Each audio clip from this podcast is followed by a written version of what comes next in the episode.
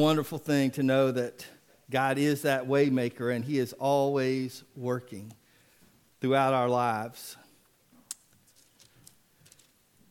This morning, uh, we are speaking about resurrection again. About two weeks ago, I said we're kind of going to look at resurrection for two weeks in a row, or two time messages in a row. And so then we looked at why the resurrection, or what's the big deal about the resurrection. We talked about the resurrection of Christ. And this morning, uh, we're going to continue to talk about resurrection, but we're going to talk about our own resurrection. What our resurrection, um, what, you know, the, what's the big deal about our own resurrection? So I'm going to invite you to uh, take your copy of God's Word or follow along on the screen as we read. Um, we're going to kind of skip because it's a long, long chapter. Uh, this is uh, chapter 15. It's the longest single chapter uh, focusing on the resurrection. Goes 58 verses long. So we'll go. We'll kind of hit some high points here and there. But if you would please stand, if you're physically able, in honor and reverence for the reading of God's word. 1 Corinthians chapter 15, and we'll begin in verse 20. But Christ has indeed been raised from the dead the first fruits of those who have fallen asleep. For since death came through a man, the resurrection of the dead comes also through a man. For as in Adam all die, so in Christ will all be made alive. But in turn, Christ the first fruits, then when he comes, those who belong to him. And then in verse 42, so will it be with the resurrection of the dead. The body that is sown is perishable it is raised imperishable. It is sown in dishonor. It is raised in glory. It is sown in weakness. It is raised in power. It is sown in a natural body. It is raised a spiritual body. Then down to verse 50. I declare to you, brothers and sisters, that flesh and blood cannot inherit the kingdom of God, nor does the perishable inherit the imperishable. Listen, I'll tell you a mystery. We will not all sleep, but we will all be changed in a flash, in the twinkling of an eye, at the last trumpet. For the trumpet will sound, the dead will be raised imperishable, and we will be changed. And then verses 55 to 58. Where, O death, is your victory? Where, O death, is your sting? The sting of death is sin, and the power of sin is the law. But thanks be to God, He gives us the victory through our Lord Jesus Christ. Therefore, my dear brothers and sisters, stand firm. Let nothing move you. Always give yourselves fully to the work of the Lord, because you know that your labor in the Lord is not in vain. Let us pray. Father, we pray that your words as we study them, as we meditate upon them today, that they would sink deep into our hearts and they would cause us to change and to grow and to be more like Jesus. Bless now the reading and proclamation of your word, and may our spirits all be open to your spirit and your working within us. In Jesus' name we pray. Amen. Be seated. I'm going to ask you to do something different today, something unusual, and that is to consider your resurrection, to think about it, to remember it. So, most of us have at least some point in our lives thought about our death. Now, we don't like to think about that. If we did, those folks selling life insurance would have a much easier time, wouldn't they? People would just be lining up at the doors to sign up for it. But a lot of folks don't ever do that because they just don't want to think about death. And we, we are reminded when we lose someone. And often, if I'm preaching a funeral, I'll say, you know, hey, guys, there is uh, going to be a service one day for you just like this one. And, and we try to stop and think about our, our mortality, the fact that we will one day die. And then we do often, as well, I think, beyond probably more so than thinking about our death, we think about our eternal life. We think about the moment we enter into uh, God's presence. And we especially think about that for our loved ones when they go on. We take comfort in the fact that the Bible tells us absent from the body is present with the Lord. And so we, we think about, we envision our loved ones as they have left this life and as they've gone on. We think about that moment when they see Jesus. We think about that moment when they see those who have gone on before. And we take great comfort and joy in that. And, um, but we don't often think about the resurrection which comes later on. It's just not something we talk about or think about a whole lot. Um, but today I'm going to ask you to remember your resurrection, to think about it, to keep it in mind, because it is so important, it is so valuable. Um, now, let me, I need to get a little participation here just to see where we are. First of all, this is just a, a test question, not a trick question. If you're here today, raise your hand. Okay, most of us are here. Good. All right, you put those down. Now, I want to ask you if you have ever really spent much of time at all thinking about your own resurrection. Raise your hand. Okay, some of us, some of us have, some of us have. Yeah, it's just not something that a lot of us spend a whole. We think about, yeah, I'm going to die one day. We think about going into heaven, but the resurrection, oh, we think about Jesus' resurrection, obviously, because we come here every Sunday on the Lord's Day, the day that, that, that he came from the grave. And we think about Easter. So we think about Jesus' resurrection, but our own we don't think about enough, and we need to think about more. And so this morning, I want to talk about these benefits, why we should think about the resurrection. The first reason is that the resurrection, remembering it, refocuses our eyes, it refocuses our vision and our outlook, okay? Any study of anything in the Christian life always comes back to Jesus, right? He's our example, He's our model. We're called Christians because we try to live like Christ. And so uh, we know from, from the Bible that our focus is supposed to be on Jesus. Remember Hebrews chapter 11, that great chapter of faith, and we hear about what Abraham and Isaac and all the great saints of, of the Old Testament, how they lived by faith. And, and then it gets into chapter 12, and the author of Hebrews talks about this great cloud of witnesses surrounding us. It's, it's a vision of like almost like a stadium. They've run their race, but now they're watching, they're urging us on, they're cheering us on. You know, we, we all come to that day when, when we pass on and we're not in the race anymore. I was kind of reminded of that the other day when they had the NBA All Star game and, and Michael Jordan was there. And he got a huge crowd, but guess what? He didn't get out and play in that All Star game because his time is over. He's just in the stands now. And, and, and one day, we'll be in the stands. But right now, those who've gone on before us, they're in that great cloud of witnesses. They are watching. And the Bible tells us so, since we have this great cloud of witnesses, let's run the race. And it, it says the words, keeping our eyes on Jesus the author and finisher of our faith. Or another translation, that's the way I learned it a long time ago. I read another translation that I really like that says, the pioneer and perfecter of our faith. That's who Jesus is. He was the, the one who set it out for us, the faith we have. He's the pioneer, He's the trailblazer, and so we keep our eyes on Him and we follow Him. And so that's normal in everything that we should look to Jesus. But especially in this case, because think about it Jesus is the only one who's ever actually experienced the resurrection that we're going to experience. Now we know you, somebody's going to say, "What about Lazarus?" I remember Lazarus come forth, and yes, there was Jesus raised Lazarus, and he raised some other folks, and there's a few instances in the Old Testament where people ex- died and came back to life. But what they came back to was natural life, normal physical life, not to eternal and everlasting life. You know, that'd be really cool if Lazarus was walking around, if he could do the Christian circle, the circuit, and go from church to church and tell us about that time Jesus resurrected him. But we don't get to hear from Lazarus because he came back to natural, ordinary life and he got old and he got sick and he passed away, just like we're all going to do one day.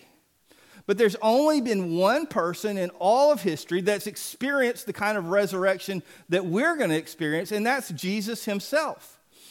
And, and, I don't know if you caught it as we were reading these verses, but um, he was described as the first fruits, the first fruits from the dead. Now, I think I've mentioned this maybe a time or two, but if you weren't here on that uh, on that Sunday as I talked about first fruits, let's just do a little review. First fruits is an Old Testament concept that has to do with the harvest.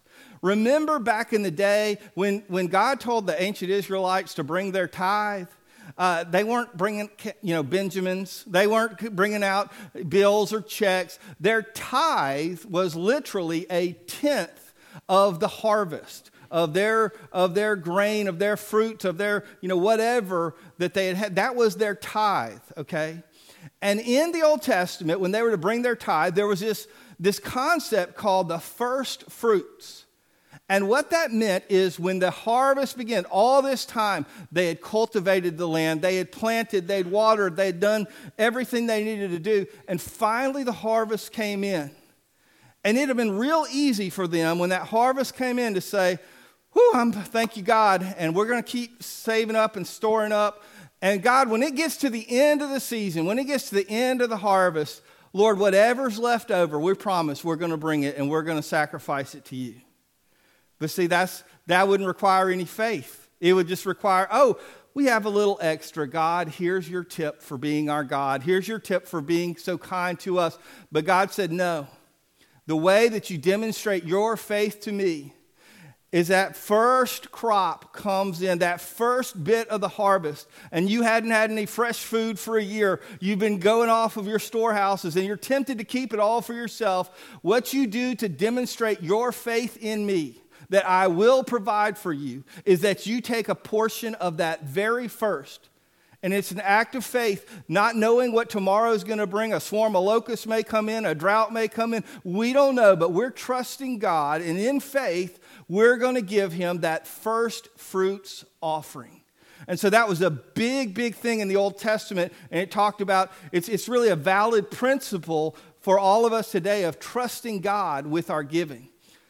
Well, here, the first fruits concept is used just a little bit differently because Christ is the first fruit of resurrection. He's that special portion at the very beginning. And He is there as an example for us. He is there to show us that we can trust and we can believe that one day we're going to be resurrected. One day we're going to be fully changed and be like Jesus completely. And so we can't look to Lazarus. We can't look to any some of us some of us have read stories about people who oh they went into a vision or I know somebody who was gone for 11 minutes and they're, they're supposed to be gone but then they were resuscitated and came back. I mean, we all know about things like this, but none of those things even someone like Lazarus can't tell us. We have to look to Jesus and to how he lived and what he did. And I tell you when you, when I think about that, I get pretty excited. You know, some of you were running late for church this morning. Some of you are scrambling out the door, and you know, you know probably down to the second. Some of y'all are like, look, it takes 15 minutes and 32 seconds to get here, and, and we, we got to get out of the door now. But I remember Jesus after the resurrection, what did he do? He just appeared. Wouldn't that be great if he just appeared? Uh, now, that really wouldn't help me. I mean, I live so close to the church, and you know what I do? I wait till it's two minutes to time, and then I come. I mean, it wouldn't matter how, how close I was, but Jesus just appeared and he could disappear. Jesus was able to walk through walls. Jesus was able, when his time came, he was able to ascend into the clouds. He had all these things, these abilities, these supernatural things that were amazing. That his resurrection body tells us that they, these new bodies, they're going to be very, very different. And you know what's super cool about all that is that Jesus did all that supernatural stuff but when it came for him to have a little fish fry with the disciples, he was able to do that too. You know, there's that story in there. They went fishing and it wasn't fried, it was actually over the flame. Jesus was a cook. And in case you didn't know that, he cooked up those fish and they had some fresh fish. And I'm so glad that I think we won't have to eat in heaven, but we're going to get to eat in heaven. And I'm so proud about that. But there's so many cool things about when we think about our resurrection, because Jesus is our example, by thinking about our resurrection, we inevitably think about Jesus. We inevitably retrain our eyes. We inevitably recalibrate back to where we we're supposed to be. And we've talked about this before. We go where our eyes go. It's why whenever we're getting real comfortable with someone on a road trip and they're sitting over there in the passenger seat and you lean over and kind of talking, and all of a sudden that rumble strip just interrupts your conversation because as you have turned over, somehow you've gone over. Because when our eyes veer, our direction veers. We, when our eyes wander, our direction wanders. And so we when we think about the resurrection, it gets us back to looking at Jesus and it gets us retrained, refocused, recalibrated where we need to be on Jesus. Secondly, it reboots our hope. As we picture our resurrection, we reboot, we renew, we refresh our hope. This change, the Bible says, uh, of resurrection, it takes place in an instant. It says, in, the, in a flash, in a twinkling of an eye. And that's amazing because we don't have really much in the way of instantaneous changes in our lives today. We know changes are, are, are, hard and they take time. I mean, even when it's you're trying to change and become a better person and you ask God for His grace, and, and over time, as you receive God's grace and as you follow His word, His Spirit works and, and we change and we grow and we become more like Jesus but generally speaking, you know, we don't go from, oh, this person, this one day I'm far away from the Lord, and this next day, boom, all of a sudden I've had this massive amount of, of change and growth. So we're not used to that. Now, occasionally people are instantly delivered from something. I'm always happy when I hear some, that happening for someone. Someone is instantly delivered of, of an addiction or a sin, and praise God when they are. But generally speaking, many times we will struggle over time, and God will give us strength and, and we'll get there. But this is an instantaneous thing. It's, it's kind of hard for us to think about uh, instantaneous changes, but I tell you, one, one picture I have comes from a movie. It's, it's the Captain America movie, the one that came out a few years ago. There's been two or three of them, but, but there's the first one there. And uh, Steve Rogers is this kid's name. And I'm telling you, poor old Steve, this was, this was kind of like back in World War II days. And I mean, he was, I think the 97 pound uh, wimps on the beach probably beat him up. I mean, he was so skinny. He was thin. He was skin and bones. Uh, he was he, pasty white. I mean, he just, but he had this great heart and he wanted to help. And, and so somehow, I won't go into all of it, but he gets to be the one who gets the super soldier serum, okay? And so he goes into this chamber with Tony Stark and all these other scientists all around. And there he is, like I said, skinny and weak and puny and pale. And that machine turns on and all sorts of crazy electrical things start happening. And he comes out and he's taller and he's broader and his bare chest is tan and glistening. I didn't know super soldier serum could give you a tan, but apparently it can because he's coming out all tanned and all big. I mean, it was an instant transformation. I'll never forget the first time, not the first time I watched the movie, but the first time I watched that movie with my daughter Marin because Marin's eyes were glued to that TV. I think as a young preteen, it was her first taste of love. I mean, she was like, oh my, you know, and uh, it was just, wow, she was just struck by that transformation, you know. It was a great, in fact, I had to tell Landon when he came to ask for her hand, I said, sure, but you remember Steve Rogers, Captain America, he's always going to be your first love, you know, and Spider Man came after Tom Holland, and but now she's going to be with, with Landon. But, you know, that crazy transformation it's a total change, an instant change. And the Bible's telling us that we're going to get a change that's even greater than that crazy change we saw on the movie screen. Listen to this. Think about this. Verses 42 to 44 tell us four instantaneous changes that happen in the moment of resurrection from perishable to imperishable. Okay, we, we really use you know, the word perishable when it comes to food, right?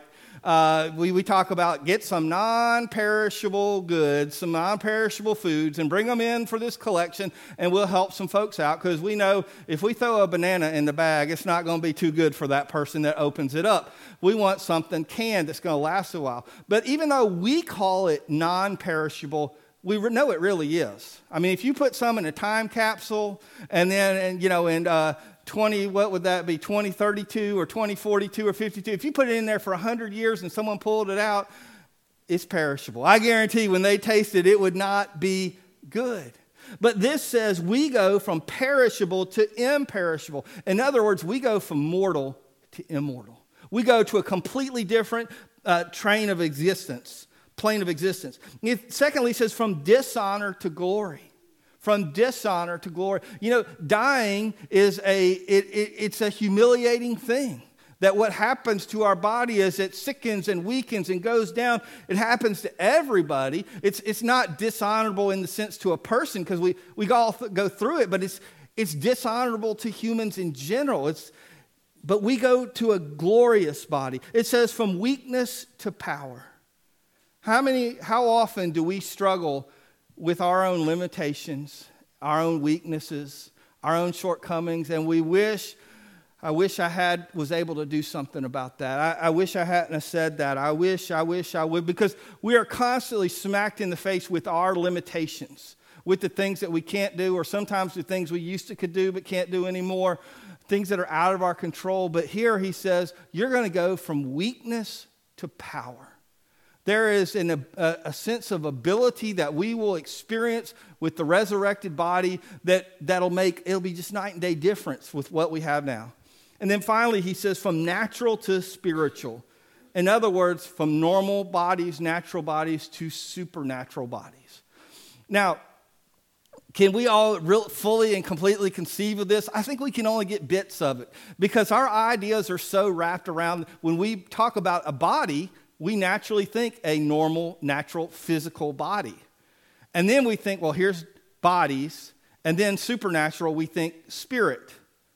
But God in His Word says it's going to be a body, but not just a spirit. It's going to be a supernatural body. It's something that we can, almost cannot conceive of, but that our bodies are still bodies. They allow us to physically do things just like Jesus was able to sit there and enjoy that fish with his disciples.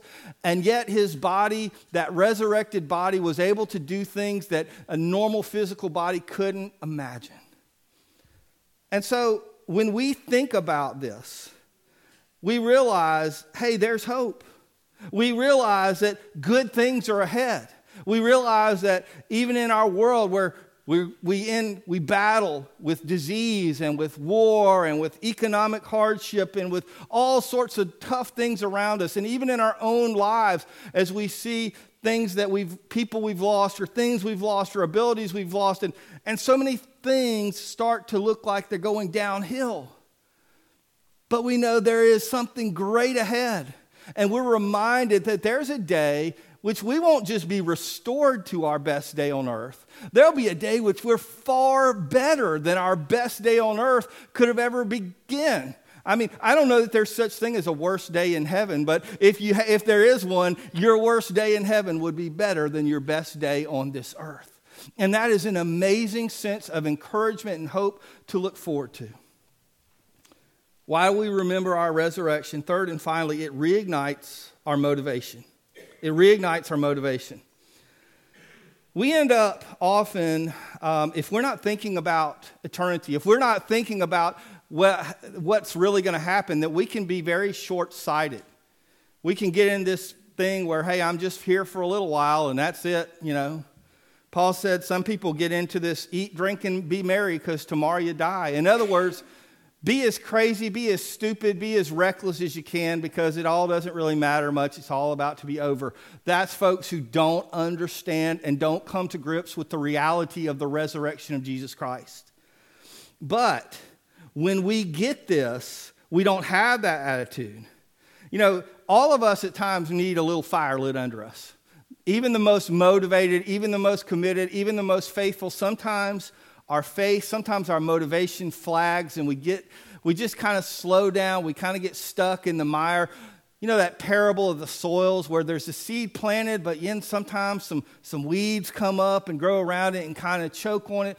We, we all struggle with the weeds of life that try to choke us out and, and hide us from what we're really supposed to be about.